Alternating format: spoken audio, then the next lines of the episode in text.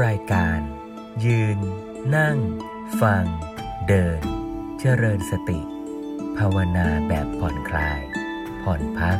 รักษาใจ ให้โปร่งใส สุข เบา ด้วยพลังแห่งฉันทะ และธรรมะสมาธิ ตั้งแต่ต้นปีที่ผ่านมาก็พูดคุยเรื่องของการฝึกปฏิบัติวิปัสสนากรรมฐาน ที่ได้นำธรรมบรรยายจากครูบาอาจารย์หลาย ๆ ท่าน มาชวนกันฟัง ชวนกันปฏิบัติ ให้เห็นหลักเห็นแนวทาง แล้วก็ในช่วงตั้งแต่ครึ่งปีหลังมาเนี่ยก็นำเอาธรรมบรรยายของหลวงพ่อสมเด็จพระพุทธโฆษาจารย์ในชุดจากจิตวิทยาสู่จิตภาวนา โดยเลือกเอาตอนที่เกี่ยวข้องกับการฝึกวิปัสสนากรรมฐาน มาฟังด้วยกัน แล้วก็ทำความเข้าใจฝึกปฏิบัติ ซึ่งก็หวังว่าการศึกษาฟังธรรมปฏิบัติร่วมกันเนี้ยก็พอจะทำให้โยมเห็นหลัก เห็นแนวว่าการฝึกปฏิบัติวิปัสสนากรรมฐานนั้น คืออย่างไร แล้วก็มีวิธีปฏิบัติยังไง พอเห็นแนวทาง เรียกว่าคล้ายกับว่าเห็นแผนที่ชัดเจนว่าเรากำลังจะเดินทางไปไหนกัน เดินอย่างไร ที่เหลือก็ต้อง ฝึกเดิน ฝึกปฏิบัติ ซึ่งเมื่อเห็นหลักเห็นแนวเนี่ยก็จะเห็นด้วยว่า เส้นทางที่จะไปนั้นเนี่ยก็อาจจะมียักเยื้อง วิธีการฝึกวิธีการปฏิบัติ ที่ครูอาจารย์แต่ละท่านแต่ละสำนัก ก็อาจจะชี้เน้น ย้ำหรือว่ามีเทคนิค ชี้ชวนที่แตกต่างกัน ท่านก็คงจะพอจำแนกแจกแจง แยกแยะได้อยู่ว่า การปฏิบัติของครูบาอาจารย์นั้นเนี่ยในส่วนไหน สำนักใดอย่างไรที่พอจะอยู่ในหลักในแนวเดียวกัน ซึ่งว่าตามจริงแล้วเนี่ยก็คงจะไม่บังอาจที่จะไปสรุปนะหรือว่าชี้ตายตัวลงไปหรอก แต่ถ้าเราเข้าใจหลักเนี่ยก็คงจะพอเห็นพอเห็นแนวหละนะแล้วก็ชวนกันฝึกชวนกันปฏิบัติ ซึ่งในเรื่องนี้ก็เป็นสาระสำคัญของวิชาภาวนา ซึ่งเป็นวิชาหนึ่งที่ พระนวกะที่บวชเรียนที่วัดยานเวศกวันเนี่ยจะศึกษาเล่าเรียน ก็มีจุดประสงค์รายวิชาที่หลวงพ่อสมเด็จพระพุทธโฆษาจารย์วางหลักวางแนวไว้เลยว่า จุดประสงค์ของวิชานี้ก็เพื่อให้เข้าใจหลักการของการปฏิบัติสมถกรรมฐานวิปัสสนากรรมฐาน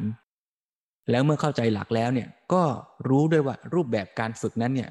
อาจจะมีได้แตกต่างกัน ก็จะไม่ไปเกิดความรู้สึกลังเลสงสัย หรือขัดแย้ง ต่อสู้ อันนั้นผิดอันนี้ถูก แต่รู้ได้ว่า อันไหนที่เป็นแนวปฏิบัติวิปัสสนากรรมฐานและมีความแตกต่าง ยักเยื้องกัน มีจุดเน้นจุดต่าง บางท่านก็เน้นในการฝึกกายก่อน บางสำนักก็เน้นในการฝึกสังเกตเวทนาก่อน บางครูบาอาจารย์ก็เน้นที่จะให้ดูจิตก่อน หรือบางสำนักก็บอกเน้นย้ำว่าดูได้ทุกอย่างนั่นแหละ ตั้งแต่เริ่มไปเลยนะก็เอา ถ้าเราเห็นแนวเห็นทางแล้ว วิธีไหนการปฏิบัติอย่างไรที่เหมาะกับจริตนิสัย แนวทางการฝึกก็เอาเพราะฉะนั้นพอเห็นเป็นลำดับมาอย่างนี้เนี่ยคราวนี้จากวันนี้ไปนี่ก็จะฟังต่อแหละ ในชุดจากจิตวิทยาสู่จิตภาวนา ซึ่งก็จะลงลึกไปเรื่อยละว่า การปฏิบัตินั้นทำอย่างไร วันนี้จะฟังธรรมบรรยาย ในชุดจากจิตวิทยาสุจิตภาวนา ซึ่งแบ่งเป็นตอนสั้น ๆ ไว้หลายตอน นะก็จะฟังต่อเนื่องไปเลย ตั้งแต่ตอนที่ 30 ชื่อว่าความจริงที่ถูกเปิดเผย โดยวิปัสสนา ตอนที่ 31 หลักการทั่วไปของสติปัฏฐาน ตอนที่ 32 ความหมายของสติปัฏฐาน ตอนที่ 33 อารมณ์ของสติปัฏฐานโดยย่อ นี่ เป็นชุดเลย ว่าโดยหลักก็คือสาระสำคัญที่เป็นตัววิปัสสนานะว่าการปฏิบัติวิปัสสนานั้นเพื่อที่จะเห็นความจริงอะไร เพื่อที่จะเห็นอะไร ถ้าทุกท่านได้ฟังมาตามลำดับเนี่ยก็คิดว่าพอจะมีแนวคำตอบอยู่ในใจแล้วกระมัง แต่ว่าไม่สปอย ให้ท่านฟังเฉลยคำตอบด้วยตัวท่านเองว่า ที่ท่านเข้าใจเนี่ยจะตรงกับ ธรรมบรรยายที่หลวงพ่อสมเด็จอธิบายไหมพอเราเข้าใจว่าการฝึกวิปัสสนานั้นเพื่อจะเข้าใจความจริงอะไรนะเอ๊หรือว่าเพื่อจะเห็นนิมิตนะ หรือเพื่อจะได้ความสงบหรือเปล่า หรือว่าวิปัสสนาเพื่อจะได้อารมณ์เป็นสุขนะไม่มีทุกข์ไม่มีร้อนอย่างนั้น หรือเปล่า แทนที่โยมจะเข้าใจพระก็มาทำให้ไข้เขวซะอย่างนั้น ก็เดี๋ยวจะได้ลองฟังนะแล้วครนี้พอจะลงมือปฏิบัติ ท่านก็จะพูดถึง สติปัฏฐานนะซึ่งชี้ให้โยมเห็นภาพชัดอีกภาพหนึ่งก่อนว่าคำว่าวิปัสสนากรรมฐานเนี่ยคือการฝึกเพื่อมุ่งให้เกิดปัญญา การฝึกสมถกรรมฐานคือมุ่งให้เกิดความสงบ แต่ไม่ว่าจะฝึกสมถะหรือวิปัสสนาเนี่ยก็ต้องมีสติ เป็นฐานทั้งสิ้น สติเนี่ยจะฝึกวิปัสสนาก็ต้องใช้สติ ที่เปรียบเหมือนเอามือจับธงให้นิ่ง แล้วตาจะได้มองดูธง จะฝึกสมถะก็ต้องใช้สติที่เปรียบเหมือนเชือก ผูกเอาวัว ที่มันวิ่งวุ่นให้กลับมานิ่งอยู่ที่หลัก ต้องใช้สติทั้งคู่ แล้วถามว่าในการจะทำให้เกิดสติเนี่ย จะใช้อะไรเป็นฐานเป็นเครื่องมือในการฝึกสติล่ะ ก็มาอยู่ในเรื่องสติปัฏฐานนะว่าอารมณ์ของการฝึกสติเนี่ยก็เป็นได้ทั้งกายเวทนาจิตธรรมเนี่ยซึ่งอารมณ์ของการฝึกสติเนี่ยก็แปลว่า เป็นอารมณ์ของการฝึกสติ ในแง่ของการฝึกวิปัสสนาก็ได้ เป็นอารมณ์ของการฝึกสติ ในแง่ของการฝึกสมถะก็ได้ ก็เดี๋ยวค่อยไปแจกแจงกันอีกทีหนึ่งแต่ในการพูดเรื่องสติปัฏฐานก็คือมุ่งว่าให้เกิดสติก็สักก่อนเอานะโยมพอเห็นภาพความเชื่อมโยงนะคำว่าวิปัสสนากรรมฐาน ให้เกิดปัญญาคำว่าสมถกรรมฐาน ให้เกิดความสงบเกิดฌานทั้งสองอย่างนี้ต้องใช้ฐานคือสติ แล้วจะฝึกสติใช้อะไรเป็นฐาน ก็สติปัฏฐานสี่สติปัฏฐานสี่มีอะไร กายเวทนาจิตธรรม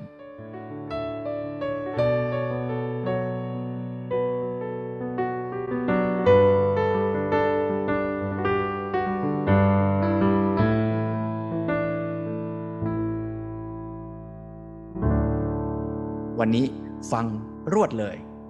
สี่เรื่องสี่ตอนต่อเนื่อง แต่ว่าตอนสั้น ๆ สั้น ๆ ก็ชวนโยมให้ได้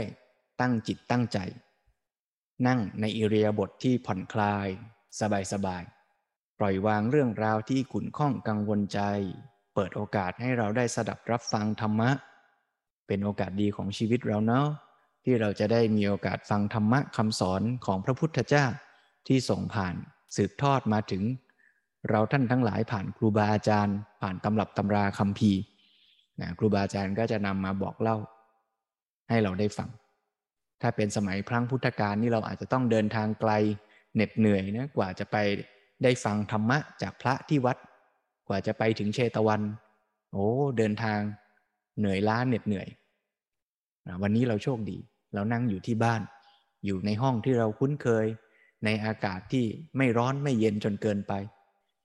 แล้วก็มีเสียงธรรมะส่งผ่านอากาศราวปาฏิหาริย์มาถึง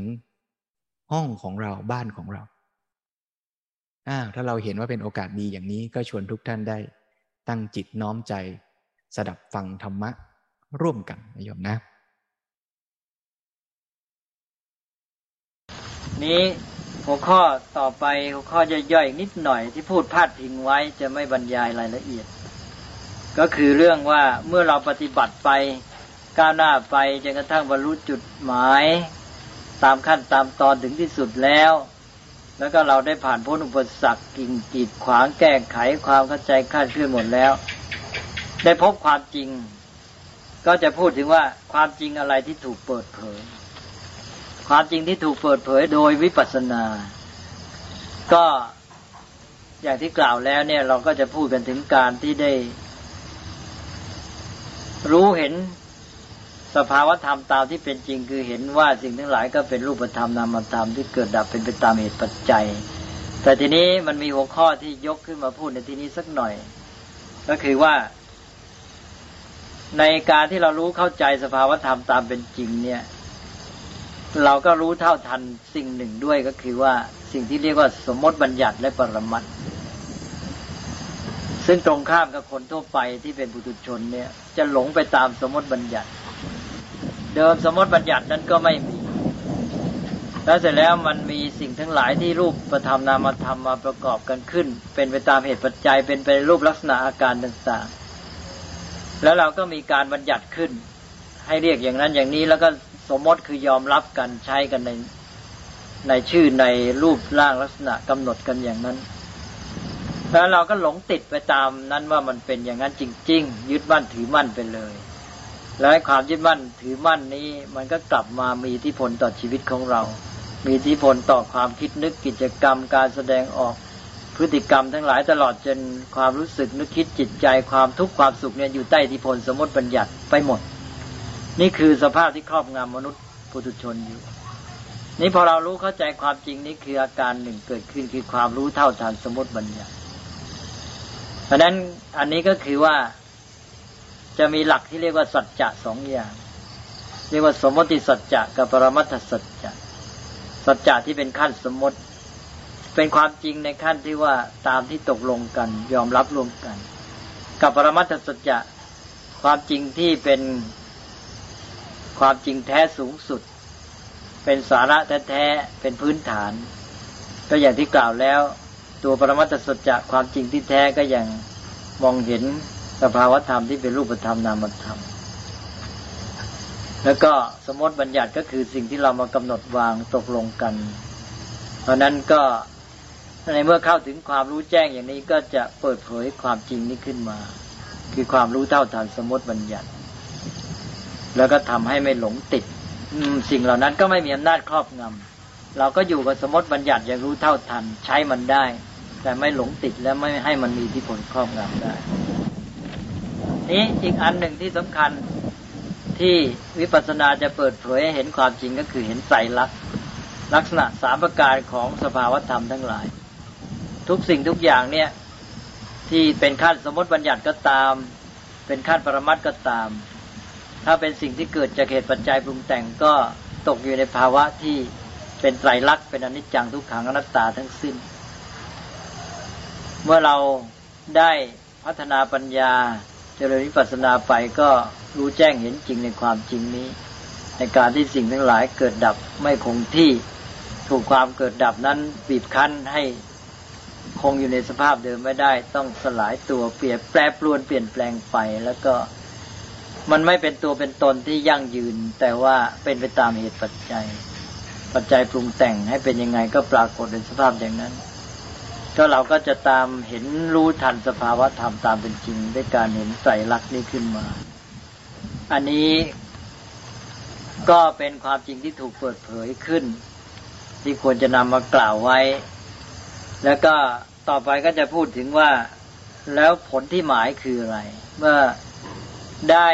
รู้เข้าใจความจริงเกิดญาณเป็นขั้นเป็นตอนในการทำวิปัสสนามาถึงที่สุดแล้ว ผลที่หมายก็คือการ บรรลุสิ่งที่ท่านเรียกว่าวิชาวิมุตติ วิชาวิมุตติก็คือวิชาละวิมุตติ วิชาก็คือปัญญารู้แจ้ง ความรู้แจ้งความจริงนั่นเอง แล้วเมื่อเกิดปัญญารู้แจ้งความจริงแล้ว ก็จะเกิดวิมุตติความหลุดพ้นเป็นอิสระคือก็คืออิสรภาพของจิตใจ ที่เกิดขึ้นทำให้หลุดพ้นจากกิเลสและความทุกข์ทำให้ประสบภาวะที่มีสันติความสงบ แล้วก็มีวิสุทธิความบริสุทธิ์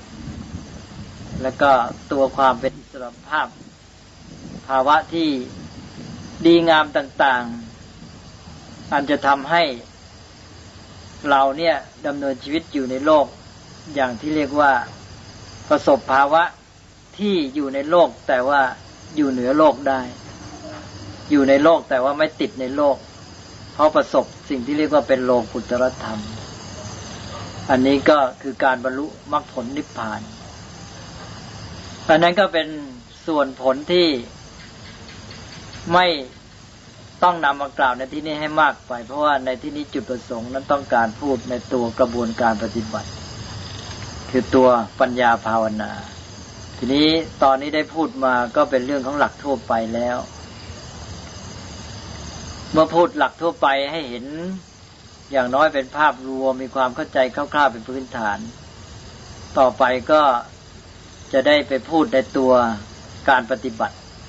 อย่างที่บอกไว้แล้วบอกว่าจากจิตภาวนาสุปัญญาภาวนาตามวิธีสติปัฏฐาน นี้เราก็จะมาถึงขั้นที่ว่าเข้าสู่ปัญญาภาวนาตามสติปัฏฐาน แล้วก็ได้พูดตั้งเขาไว้ให้แล้ว โดยสติปัฏฐานก็ปรากฏตัวให้เห็นในโพธิปักจิยธรรมแล้ว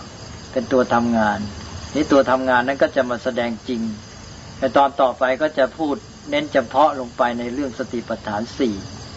คือการปฏิบัติเจริญวิปัสสนาหรือทำปัญญาภาวนาตามวิธีของสติปัฏฐาน เป็นหัวข้อในคราวหน้าสำหรับคราวนี้ก็ได้พูดมา ยาวนานเนื้อหาก็มากมาย คิดว่าควรจะยุติได้แล้ว เพราะฉะนั้นอาตมาก็ขอจบ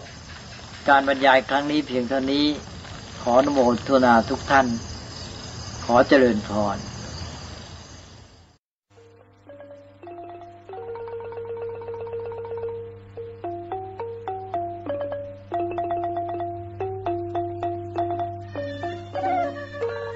ซีดีธรรมบรรยาย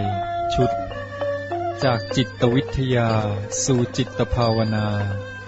โดย พระพรมคุณาพร ปออประยุตโต วัดยาณเวศกวัน ตำบลบางกระทึก อำเภอสามพราน จังหวัดนครปฐม บรรยายเพื่อการถ่ายทำวีดิทัศน์สำหรับนิสิตในโครงการ ฝึกปฏิบัติทางจิตตามแนวพุทธศาสตร์ ภาควิชาจิตวิทยาการศึกษาและการแนะแนว มหาวิทยาลัยเกษตรศาสตร์ ที่สถานพำนักสงสายใจธรรม เขาสำโรงดงยาง อำเภอพนมสารคาม จังหวัดฉะเชิงเซาบรรยายเริ่มตั้งแต่วันที่ 28 สิงหาคม พุทธศักราช 2534 ครั้งที่สิบเรื่อง หลักการทั่วไปของสติปัฏฐาน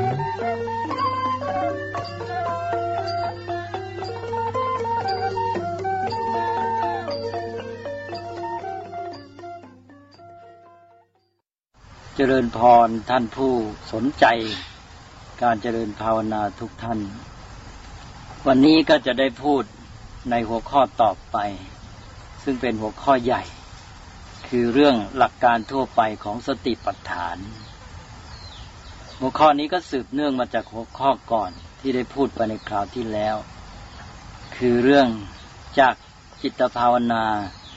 สู่ปัญญาภาวนาตามวิธีสติปัฏฐาน หัวข้อนั้นก็มีความหมายซึ่งเป็นลำดับอยู่ว่าจากจิตภาวนาก็มาสู่ปัญญาภาวนา แล้วปัญญาภาวนานั้นก็เป็นไปตามวิธีสติปัฏฐาน ในเมื่อได้พูดได้เห็นมาตามลำดับ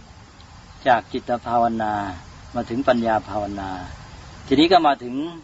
ตอนของปัญญาภาวนาตามวิธีสติปัฏฐาน เราก็เลยจะมาพูดกันถึงเรื่อง หลักการทั่วไปของสติปัฏฐานนั้น เพื่อให้การเจริญปัญญาภาวนาตามวิธีของสติปัฏฐานชัดเจน อย่างไรก็ตามอาตมาก็จะให้ข้อสังเกตเกี่ยวกับความหมายของหัวข้อเรื่องสักหน่อย คือหัวข้อเรื่องเก่าที่ว่าจากจิตภาวนาสู่ปัญญาภาวนาตามวิธีสติปัฏฐานนั้น เราเข้าใจกันเป็นว่าจากจิตภาวนา มาสู่ปัญญาภาวนาตามวิธีสติปัฏฐาน หมายความว่า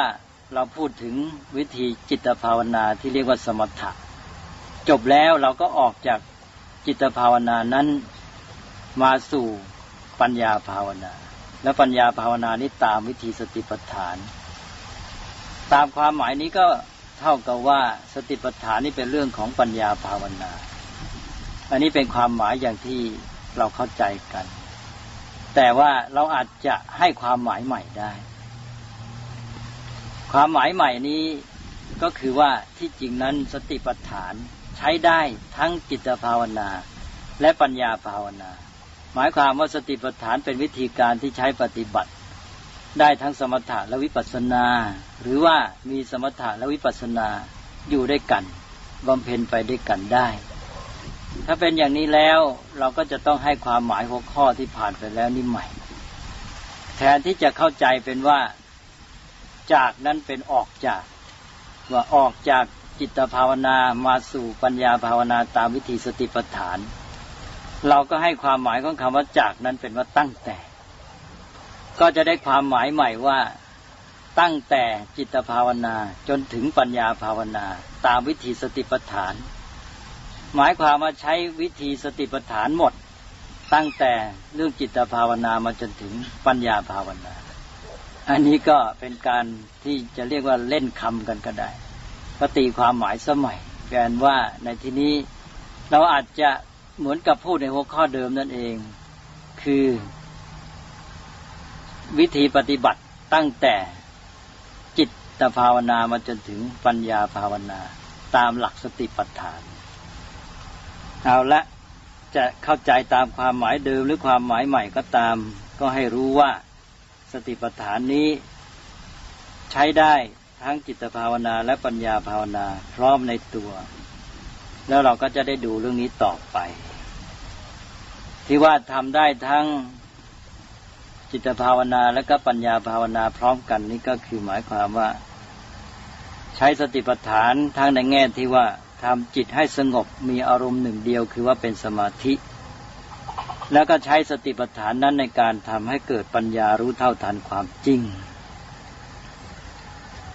ได้ทั้งสมาธิได้ทั้งปัญญาทีนี้ถ้าพูดในแง่หนึ่ง ในความหมายแบบชีวิตประจำวันเนี่ยเราอาจจะพูดว่าเราปฏิบัติตามหลักการสติปัฏฐานนี้ จะช่วยให้เราได้ สัมผัสชีวิตจิตใจของตนเองด้วยสมถะ แล้วก็มองเห็นหรือรู้จักชีวิตจิตใจของตนนั้นด้วยวิปัสสนา คือสมถะนั้นทำให้เราได้สัมผัสกับจิตใจและชีวิตของตนเอง แต่ว่าสัมผัสแล้วก็ยังไม่แน่ว่าจะรู้จักเข้าใจ มองเห็นแจ้งจริงหรือไม่ แต่วิปัสสนานั้น จะเลยจากสัมผัสไปอีก คือทำให้มองเห็นเข้าใจรู้จักตัวเอง เราสัมผัสความจริงของตัวเอง เราสัมผัสตัวเองด้วยสมถะแล้วเราก็รู้จักตัวเองด้วยวิปัสสนา แล้วก็ไม่ใช่เฉพาะรู้จักชีวิตจิตใจของตนเองเท่านั้น มันจะมีความหมายที่ขยายกว้างออกไปถึงรู้จักชีวิตและโลกทั้งหมดด้วย ก่อนที่จะเข้าสู่เนื้อหา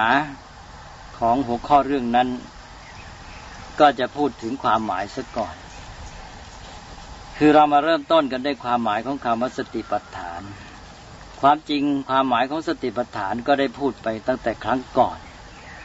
เพราะว่าในคราวที่แล้วนี้ก็พูดมาจนถึงเรื่องของหลักการทั่วไปของวิปัสสนาหรือปัญญาภาวนาแล้ว ในหัวข้อนั้นก็มีเรื่องสติปัฏฐานอยู่ด้วย ในฐานะที่เป็นตัวทำงานสำคัญในเรื่องของวิปัสสนา ทีนี้เราจะมาพูดถึงสติปัฏฐานโดยเฉพาะโดยตรง สติปัฏฐานนั้นก็แปลกันง่ายๆว่าการตั้งสติ ก็กลายเป็นเรื่องเอาสติเป็นตัวเด่น เอาสติมาใช้ในการที่จะปฏิบัติปัญญาภาวนา รวมทั้งตั้งแต่จิตภาวนาด้วย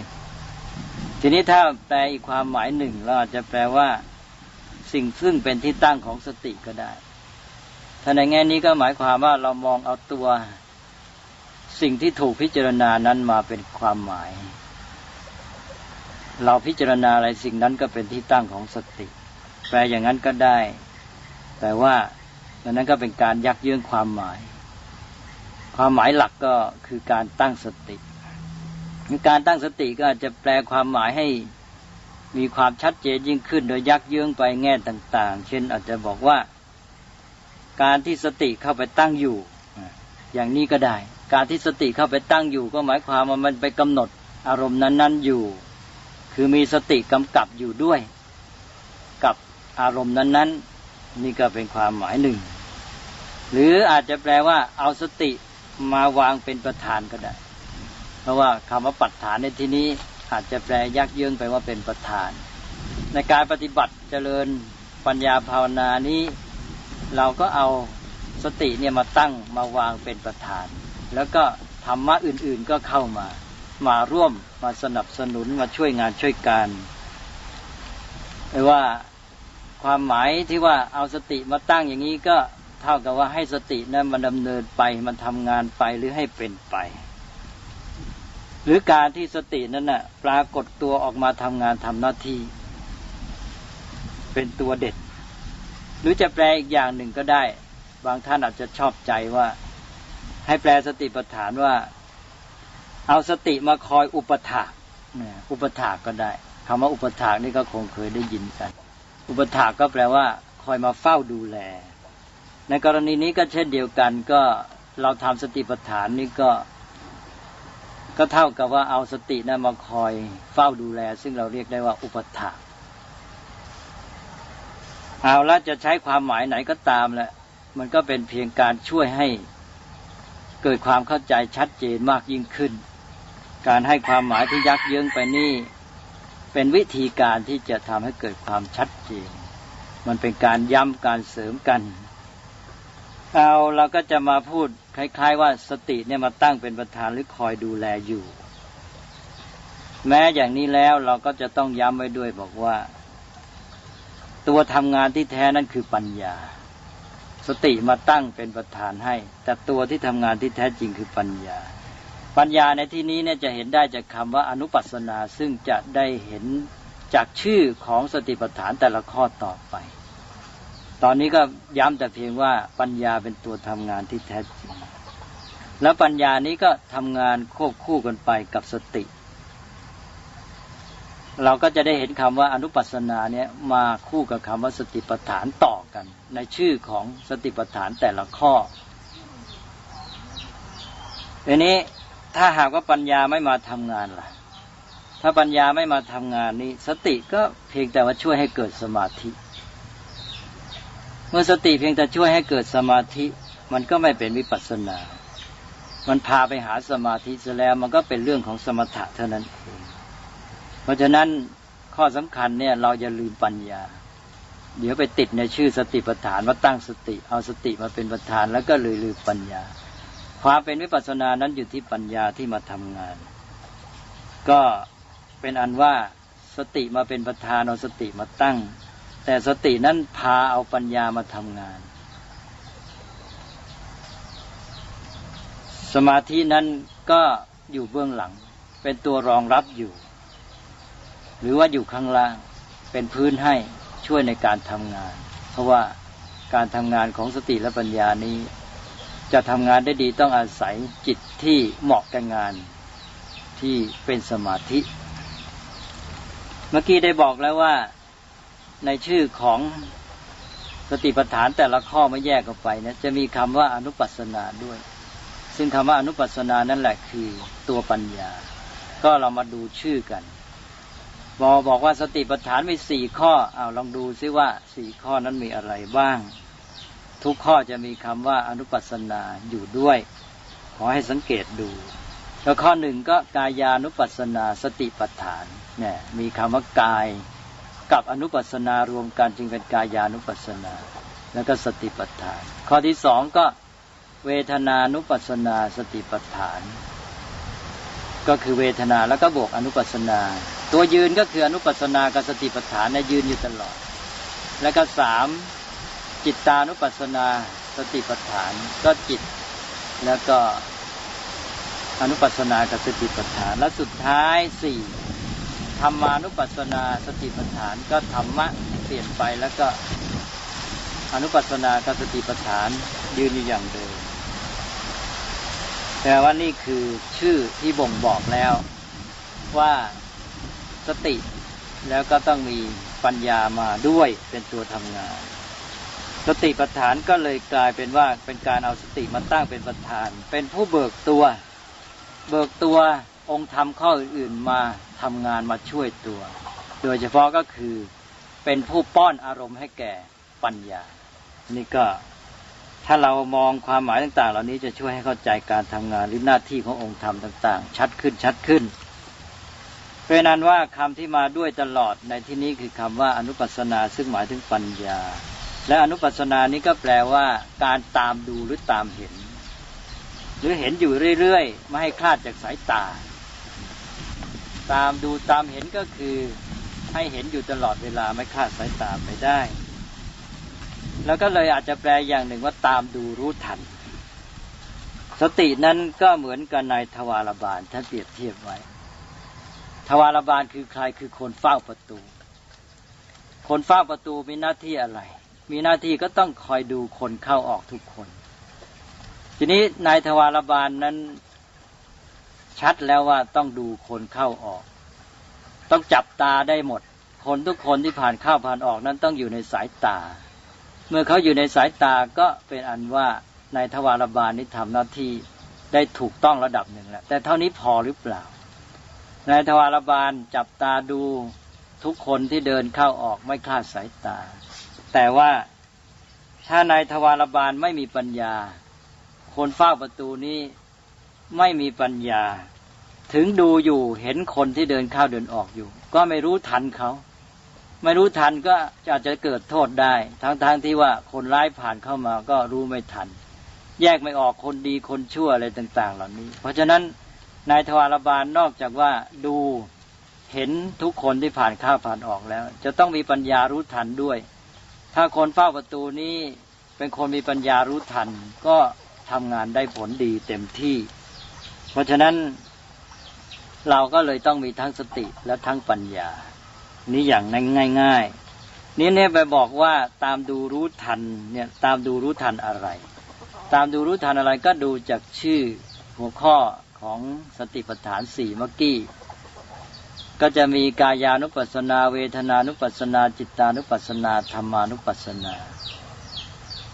หัวข้อทั้งสี่นั้นตัวที่เปลี่ยนไปก็คือกายเวทนาจิตธรรม เพราะฉะนั้นที่ว่าตามดูรู้ทันก็คือตามดูรู้ทัน กายเวทนาจิตแล้วก็ธรรมทีนี้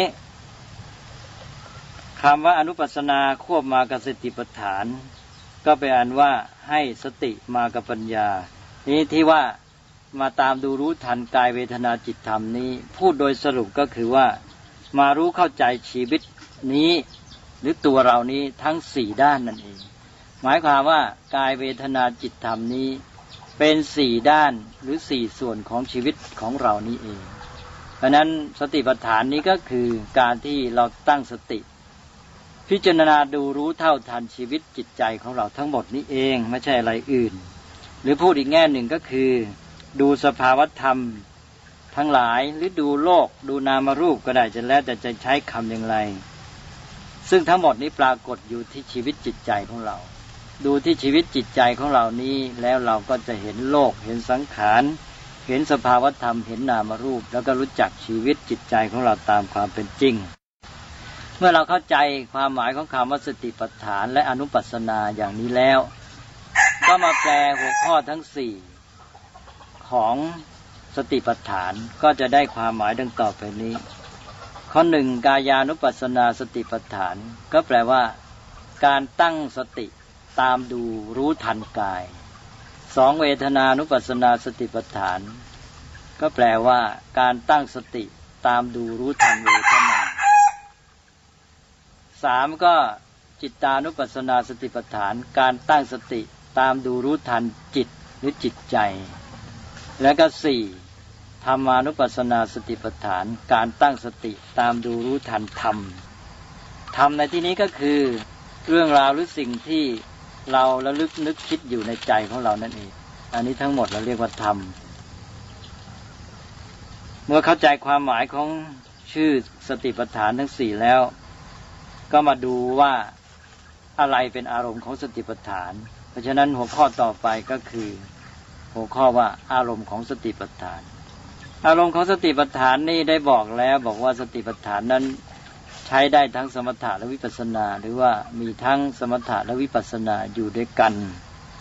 เพราะฉะนั้นอารมณ์ของสติปัฏฐานก็เป็นอารมณ์ทั้งของสมถะและวิปัสสนา ซึ่งถ้าพูดง่าย ๆก็คือชีวิต ทั้งร่างกายและจิตใจทั้งหมดของเรานี่เอง อันเนี้ยนี่เป็นการพูดอย่างรวม ชีวิตจิตใจทั้งหมดของเรานี่เอง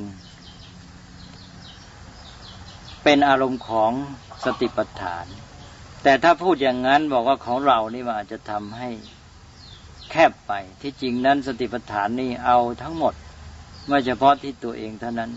แต่หมายถึงว่าคนอื่นโลกและชีวิตทั้งหมด นั่นเราจะพูดว่าชีวิตทั้งร่างกายและจิตใจทั้งหมด เริ่มที่ตัวเราเองออกไป ก็เลยตลอดออกไปขยายไปถึงผู้อื่นและทั่วสรรพสิ่งด้วย แล้วชีวิตกายใจทั้งหมดจนทุกสิ่งนี้ก็ปรากฏตัวแสดงออกมาสี่ด้านหรือสี่พวกอย่างที่ว่ามาแล้ว คือออกมาในรูปของเป็นกาย เป็นเวทนาเป็นจิตแล้วก็เป็นธรรมเป็นนว่า เราได้อารมณ์ของวิปัสสนา หรือสติปัฏฐานในที่นี้ ก็คือกายเวทนาจิตธรรมที่รวมกันเข้าเป็นชีวิตจิตใจทั้งหมด นี้ก็เลยมาดูรายการเนื้อหาในสติปัฏฐาน ต่อจากนี้ก็เราก็มาเข้าสู่รายละเอียด ก็จะยอมเสียเวลากันหน่อย เกี่ยวกับเรื่องของรายละเอียดเนื้อหาของสติปัฏฐาน คือถ้าเราไม่เข้าสู่เนื้อหามันก็ภาพต่างๆ ก็จะไม่ชัด ทีนี้เนื้อหาเหล่านี้อาจจะเป็นรายละเอียดมากเกินไป ก็ทำความเข้าใจกันอย่างที่เคยพูดมาแล้วว่า ไม่ต้องใส่ใจมากนักกับการจดจำรายละเอียดและชื่อต่างๆ เอาว่าให้ได้ความเข้าใจเป็นแบบพื้นฐานเป็นภาพรวมไว้ สติปัฏฐานสี่นั้นก็อาตมาจะพูดย่อๆก่อน เนื้อหารายละเอียดก็มีว่าหนึ่งกายานุปัสสนาสติปัฏฐานที่ว่าตั้งสติตามดูรู้ทันกาย ที่ว่ารู้ทันกายนั้นรู้ทันกายอะไร ร่างกายของเรานี้เราก็มาดูว่ากายส่วนไหนที่เรามาตามดูรู้ทัน ก็จะแยกออกไปท่านแยกออกไปเป็นด้านที่หนึ่งก็การตามดูรู้ทัน ลมหายใจ การหายใจเข้าออก ต่อจากเรื่องโลการหายใจแล้วก็ไปดูพิจารณาดูอิริยาบถคือการเคลื่อนไหว เป็นยืนเดินนั่งนอนของเรา ใช้สติตามดูรู้ทันการเคลื่อนไหวนั้น แล้วต่อจากนั้นท่านก็ลงรายละเอียดยิ่งขึ้นไปอีก ไปสู่หัวข้อที่ว่าให้มีความรู้สึกตัวทั่วพร้อมในการขยับขยื่นเคลื่อนไหวทุกอย่าง ที่เราเรียก หัวข้อหมวดนี้เรียกว่าสัมปชัญญะ ซึ่งเป็นรายละเอียดมาก หมายความว่าจะเคลื่อนไหวอะไรก็ตามทุกอย่างเนี่ยให้รู้ตัวไปหมด แล้วต่อจากนั้นก็ เมื่อกำหนดเรื่องการเคลื่อนไหวไปแล้ว ต่อจากนั้นก็เข้าสู่ส่วนประกอบของร่างกาย คือแทนที่จะดูอาการของร่างกายก็ไปดูที่เนื้อหาของร่างกายเนื้อหาของร่างกายก็ไปพิจารณามองดู ร่างกายของเราเนี่ยที่เกิดขึ้นจากการประชุมกันของอวัยวะต่างๆ องค์ประกอบต่างๆ มากมาย ก็ไปสำรวจตรวจดู พิจารณาดูร่างกายของเรานี่แยกแยะออกไปเป็นส่วนประกอบมากมาย ที่เราเรียกว่าอาการสามสิบสองแล้วเสร็จแล้ว ดูรายละเอียดเสร็จแล้วก็ไปสู่ข้อต่อไป ก็เรียกว่าการดูว่าร่างกายของเรานี้ประกอบด้วยธาตุสี่ ตอนนี้ประชุมเป็นพวกพวกเมื่อกี้นี้แยกเป็นรายการละเอียดตอนนี้มาจัดเป็นหมวดเป็นหมวดเรียกว่าธาตุสี่แล้วก็สุดท้าย ก็พิจารณาดูซากศพในป่าช้าซากศพในป่าช้านี้ก็แยกเป็นเก้าขั้นตอน อันนี้แล้วก็ต่อไปก็ไปสู่ สติปัฏฐานข้อที่สองคือเวทนานุปัสสนาสติปัฏฐาน ตั้งสติตามดูรู้ทันเวทนาก็คือความรู้สึกสุขทุกข์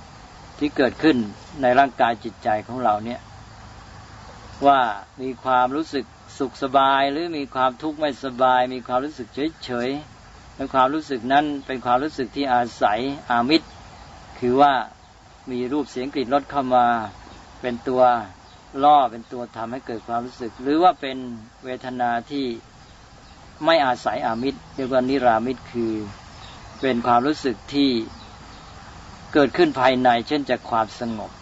เช่นว่าจากสมาธินี้ก็ไม่ต้องอาศัยอามิตรไม่ต้องอาศัยรูปเสียงกลิ่นรสเป็นต้น เกิดขึ้นภายในจากความสงบ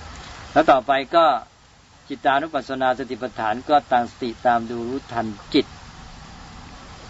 ก็รู้ทันสภาพจิตของตนที่เป็นไปต่างๆว่าจิตมีราคะก็รู้ว่ามีราคะไม่มีก็รู้ว่าไม่มี มีโทสะมีโมหะ เป็นจิตที่ตั้งมั่นเป็นสมาธิหรือว่าไม่มีสมาธิก็รู้ตามที่เป็นจริง แล้วก็ไปหมดสุดท้ายก็คือธรรมานุปัสสนาสิปฐาน ตั้งสติตามดูรู้ทันธรรม คือสิ่งที่เกิดมีขึ้นในใจหรือเรื่องที่ใจคิด ซึ่งท่านก็แยกไปเป็นสี่หมวดด้วยกัน มีเรื่องของนิวรณ์ซึ่งฝ่ายกิเลสหรือฝ่ายอกุศลฝ่ายไม่ดี แล้วก็รู้เกี่ยวกับเรื่องขันห้า รู้เกี่ยวกับเรื่องอายตนะหกคู่ แล้วก็รู้ตั้งสติ ตามดูแล้วก็รู้เข้าใจในเรื่องของโพชฌงเจ็ดแล้วก็สุดท้ายก็อริยสัจสี่อันนี้เป็นรายการย่อๆ ทีนี้ตมาคิดว่าอยากจะเข้าสู่รายละเอียดอีกหน่อยอันนี้เป็นรายการย่อ นี่ก็ขยายอีกทีหนึ่ง ค่อยๆขยายกันไป เริ่มตั้งแต่หัวข้อมา แล้วก็รายการย่อเราไปก็รายการละเอียด นี่ก็ไม่ถึงกับละเอียดทีเดียวค่อนข้างละเอียด ก็เริ่มตั้งแต่กายานุปัสสนาสติปัฏฐานไป ที่จบไปเมื่อสักครู่เป็นธรรมบรรยายในชุดจากจิวิยาสู่จิตภาวนานะฟังหลายตอนต่อเนื่องกันเลย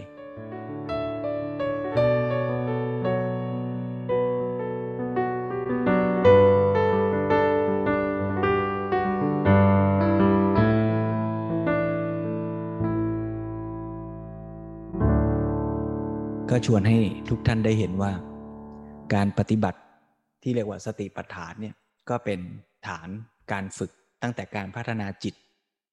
ที่เรียกว่าสมถกรรมฐาน ไปจนถึงการพัฒนาปัญญา ที่เรียกว่าวิปัสสนากรรมฐาน ท่านใดที่ต้องการจะ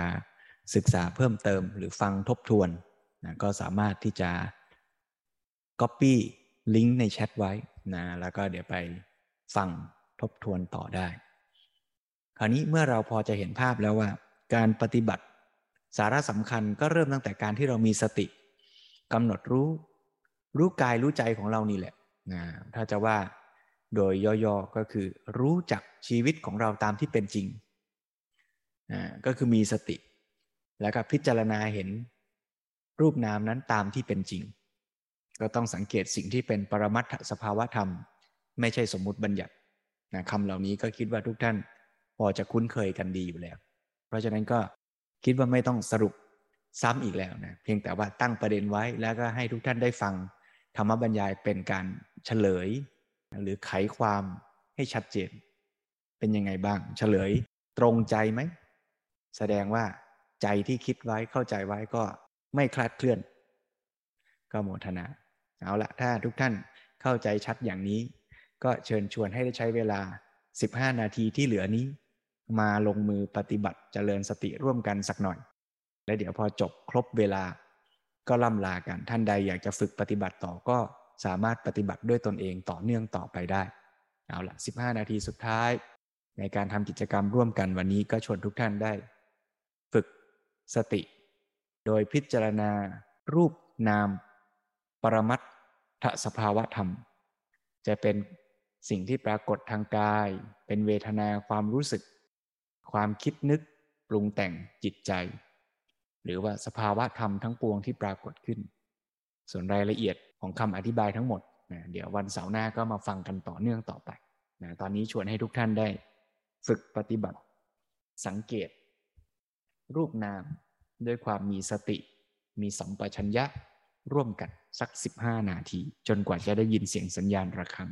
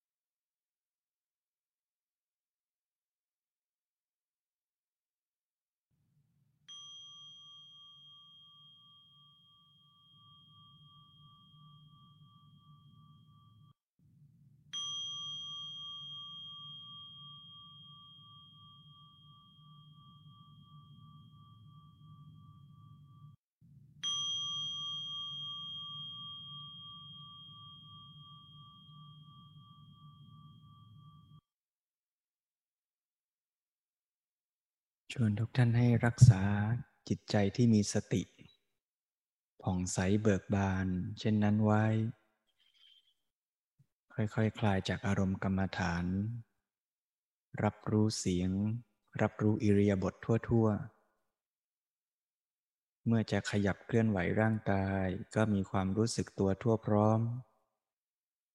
รู้อาการเปลือกตาที่ค่อย ๆ ขยับลืมตา รับรู้อาการ มือแขนขา อย่างผ่อนคลายสบายๆ เมื่อลืมตาขึ้นมีอาการเห็น ก็รับรู้ว่ามีการเห็นเกิดขึ้น ก่อนที่จะแยกย้ายกันไปฝึกปฏิบัติ ก็ชวนทุกท่านได้แผ่เมตตาร่วมกันสักหน่อย อุทิศบุญกุศลที่เราได้ทำตลอดทั้งวันนี้นะท่านใดที่ได้ตั้งใจ ถืออุโบสถศีล ฟังธรรมปฏิบัติธรรมมาตั้งแต่เช้า หรือท่านใดที่ได้ตั้งใจมาปฏิบัติร่วมกัน ในคืนวันอาทิตย์เป็นประจำสม่ำเสมอ หรือท่านใดที่มาเริ่มกิจกรรม ด้วยกันในวันนี้ก็ดีทั้งนั้น ก็ขอให้เราได้ตั้งจิตน้อมใจเป็นกุศล ให้ความดี ความเป็นกุศล ความตั้งใจที่งดงามในจิตในใจของเรานี้ ได้เป็นภาวะปัจจัย ส่งผลแก่ตัวเราในเบื้องต้น ให้เราได้มีกำลังกำลังกายกำลังใจกำลังสติกำลังปัญญา ในการที่จะพัฒนาชีวิตของตน ให้งอกงาม ตามแนวทางคำสอนของพระสัมมาสัมพุทธเจ้าจนถึงที่สุดแห่งทุกข์คือพระนิพพาน ในระหว่างแห่งทางเดินนั้น ก็ให้เราได้ประสบกับความสุข ประสบกับความพรั่งพร้อมแห่งโอกาส ที่จะได้เจริญบุญเจริญกุศลได้เต็มกำลังความสามารถ และถ้าเรามีโอกาสเช่นว่านั้น ก็ให้เราได้มีโอกาสแบ่งปันเกื้อกูล แก่ผู้คนรอบข้าง ทั้งคนที่เรารัก และสรรพชีวิตทั้งหลาย ให้ได้มีโอกาส ศึกษาฝึกฝนพัฒนาตน ร่วมทางไปด้วยกัน ขยายไปจนถึงทุกผู้คนทุกสรรพชีวิต และโลกทั้งมวล ให้ประสบสุขสันติ และก้าวหน้าในธรรม โดยทั่วทั่วกัน ทุกท่านทุกคนเถิดยืน นั่ง ฟัง เดิน เจริญสติ ด้วยพลังแห่งฉันทะ และธรรมะสมาธิ